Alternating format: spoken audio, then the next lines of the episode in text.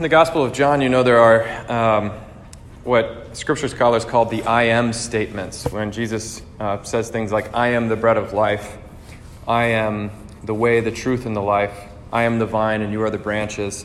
It's constantly using this phrase that Old Testament Jews would have understood, uh, or those formed in the Old Testament would have recognized as unique. That God, uh, when he tells Moses his name, says, Yahweh, I am who am. So it's a loaded phrase to, to use this phrase, I am. Um, and Jesus uses it self consciously. Even at one point, um, when they're doubting him, they say, who, who are you to, to talk like this about the law and stuff? Like, are you a rabbi? Are you someone important? And he goes, um, Amen, amen, I say to you, before Abraham was, I am, which is this present tense of God's existence. He, Jesus is the presence of God in our midst, the eternal God come into our time. But in the Gospel of Matthew, which we read uh, today, there's also the you are, you are statements. Um, you are the light of the world. You are the salt of the earth. And there's something to be learned there, something uniquely Christian and Catholic um, about our understanding of our relationship to Christ and therefore to the Father. Is that the church is the body of Christ. Since Pentecost, when God poured out the Holy Spirit on the 12 apostles, and gave them the right to forgive sins and to baptize and to celebrate the Eucharist in memory of him so that his presence could be with his church in an abiding and permanent way. That this, there is no real distinction between Christ and his church. Right? We are the visible presence of Christ in the world, his body. And so, just as in Jesus, God becomes visible, before Jesus, God was totally invisible. St. John says, No one has ever seen God, but he's made, been made known in the Son, in Jesus. Well, Jesus is invisible, right? He's ascended to the right hand of the Father. But in sending his Holy Spirit, we are the presence of Jesus in the world. And that looks like something. What does he, what does he mean when he says, You are the light of the world, or you are the salt of the earth? May have, uh, you may remember a couple weeks ago or a few weeks ago, I, I um, talked about Pier Giorgio Frassati, Blessed Pier Giorgio Frassati, who was a, an Italian uh, young man. He died at a very young age when he was only 24 of polio. Um, he's born to kind of a wealthy, important family uh, in Turin, Italy. His father was uh, a, a, political guy. He was uh, owner of a newspaper, an influential newspaper, and they were kind of a known family, the Frassatis. But Pier Giorgio um, liked to hang out with poor people. He was uh, very active in the St. Vincent de Paul Society. Uh, he would go at night to Eucharistic adoration and pray late into the evening hours, uh, and then spend any free time he had between school and his other obligations with the Vincent de Paul Society, going to the poor areas of the city and ministering to them. And um, that's why they believe he got polio. He caught polio by entering these really depressed parts of the city where people were dying of all these preventable diseases because of their grinding poverty. And he never was afraid to go down there. Um, and their, his parents didn't even realize how many friends he'd made of, of all of these poor people, uh, people that he provided for their needs. Any little money that he got, he would give it away. And thousands, tens, and hundreds of thousands of people showed up for his funeral. And his family was like, Who are all these people? And they all knew him or knew of him as this uh, very holy young man, uh, kind of the presence of Jesus in their midst. And he said, he, he wrote something in a, a letter once to a friend um, that I think gives a little bit of light, so to speak, uh, on what it means to be the light of the world. It says, Our life, in order to be Christian, has to be a continual renunciation, a continual sacrifice. However, this is not difficult if one thinks, what are these few years passed in suffering compared, to, compared with eternal happiness? Where joy will have no measure or end, and we shall have unimaginable peace. We should grasp faith strongly. Without it, what would our whole life be? Nothing. It would have been spent in vain. He says, It is beautiful to live because our real life lies beyond. Otherwise, who could bear the burden of this life if there were no eternal joy as its prize for sufferings? I love these phrases because it shows what's at stake if we don't act as Christians if we don't fulfill our vocation as the light of the world. That the world will sit in darkness. The world will forget about Christ if we are not Christ to the world. And his friend wrote in a, in a, uh, another letter to someone else about Pier Giorgio after his death about how he was constantly inviting him to go with him on these little missionary journeys, these little journeys of charity to his poor friends.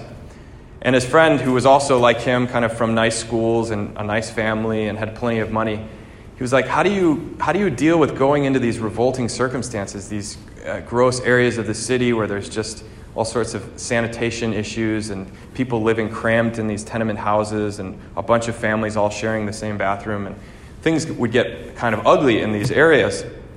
And Pier Giorgio said to him, and he remembered this phrase later as he was writing it in a letter Don't ever forget that even though the house is disgusting, you are approaching Christ. Remember what the Lord said The good you do to the poor is good done to me. Around the sick, the poor, the unfortunate, I see a particular light, a light we do not have. Pier Giorgio was able to see something that everybody else didn't see this light around the poor and the sick and the suffering, the imprisoned. And he followed that light, he went to it. And in that, he showed other people light. But he's also the salt of the earth. That's probably the part of the, of the analogy that's most difficult for me to understand. What does it mean to be the salt of the earth? Salt is what gives food flavor. It's what makes it appetizing. Like, I hated vegetables when I was a kid, unless you put a ton of salt. Like, broccoli, I don't want broccoli flavor, I want salt flavor to choke down the broccoli, right? Salt is what makes things appetizing. And in a way, to be the salt of the earth as Christians is to make people hungry for more life right? Life itself can be kind of, we have all this entertainment at our disposal constantly, but we're always bored, aren't we? We have more entertainment now at our disposal than ever in human history, but probably more boredom than ever in human history. Because without some kind of salt, without some, some kind of savor to make it good, to make it taste good, to make it worthwhile, it's all just kind of bland and blah. Well, that's what Pier Giorgio did for his friends, was that he made them hungry. Where They were like, oh, yeah, life can be even better. Like, I can live life more intensely. I can go to places that I'm afraid to go and find amazing things there and make amazing connections and relationships. So, Christians season the world with the flavor of Christ. It reminds us that there's more to life. And that if we don't do that, if we just live an insipid Christianity, insipid literally means flavorless or tasteless, we just live an insipid Christianity, and we're just checking boxes. We're one more group of people that tells you that if you don't do this, then you're a bad person, and if you do this, then you're a good person. Right? We're, I heard a talk this week from Monica, or one of our focus missionaries. He said there's a difference between striving for heaven and just trying to stay out of hell. Right? A saint, a person who's the light of the world or salt of the earth, a person who makes a person wake up or be hungry for a different kind of life, a saintly life, is that person who's striving for holiness, not just trying to avoid things that will offend God. Right? We're trying to love Him and love Him in our neighbor.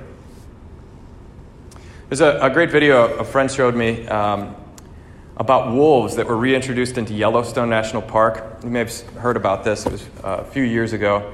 They reintroduced wolves into Yellowstone, and they, they've been basically extinct from that area. Um, and as they reintroduced them, they had all sorts of unintended effects. They were natural to the area for eons, um, but because they're kind of a harmful predator and dangerous to people, we got rid of them. But as they re- got reintroduced into that ecosystem, they, they affected a lots of things. Like obviously the, the animals that they kill and eat, like deer and elk, had to migrate into different areas. They weren't down in the river beds as much, feeding on the plants in those valleys. They were more up in the mountains. And that had all sorts of effect on the vegetation in the river valleys, and then other animals that come, and beavers that build dams, and all sorts of other things were able to use the, the extra vegetation to. And so, actually, at the end of the day, in just a, a matter of a few years, the presence of a few wolves, a few packs of wolves, actually literally changed the course of the river because of the soil erosion or the lack thereof, when the, when the wolves were influencing all of this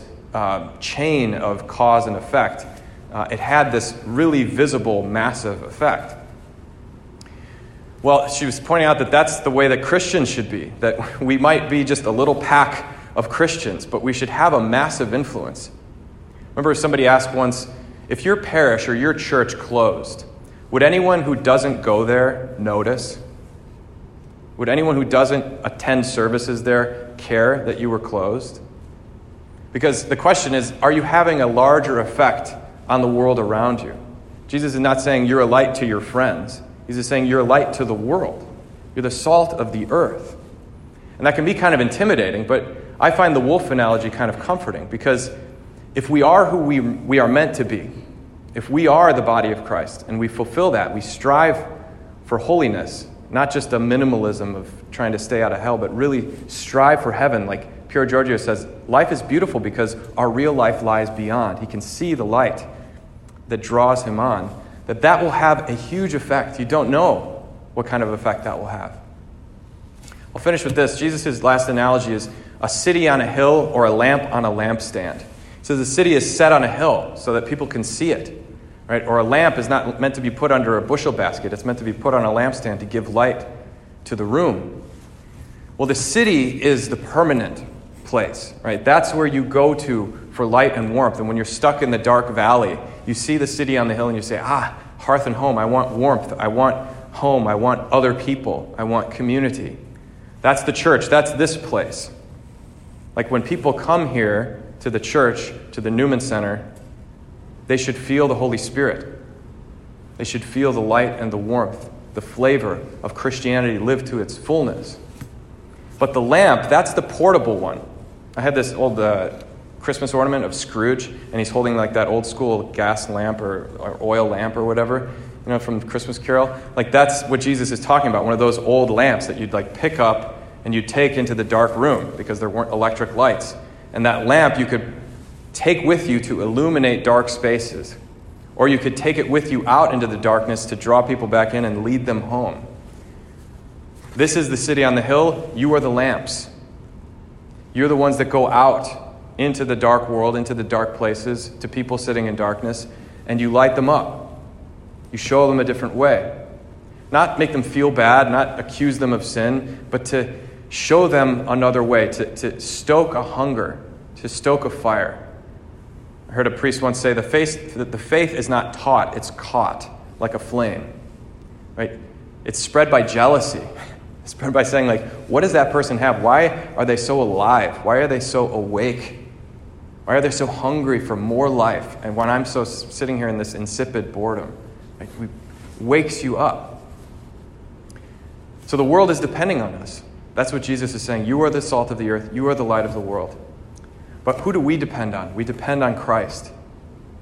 If we can't see Christ in the Eucharist, we can't see him in the poor and the lonely and the suffering.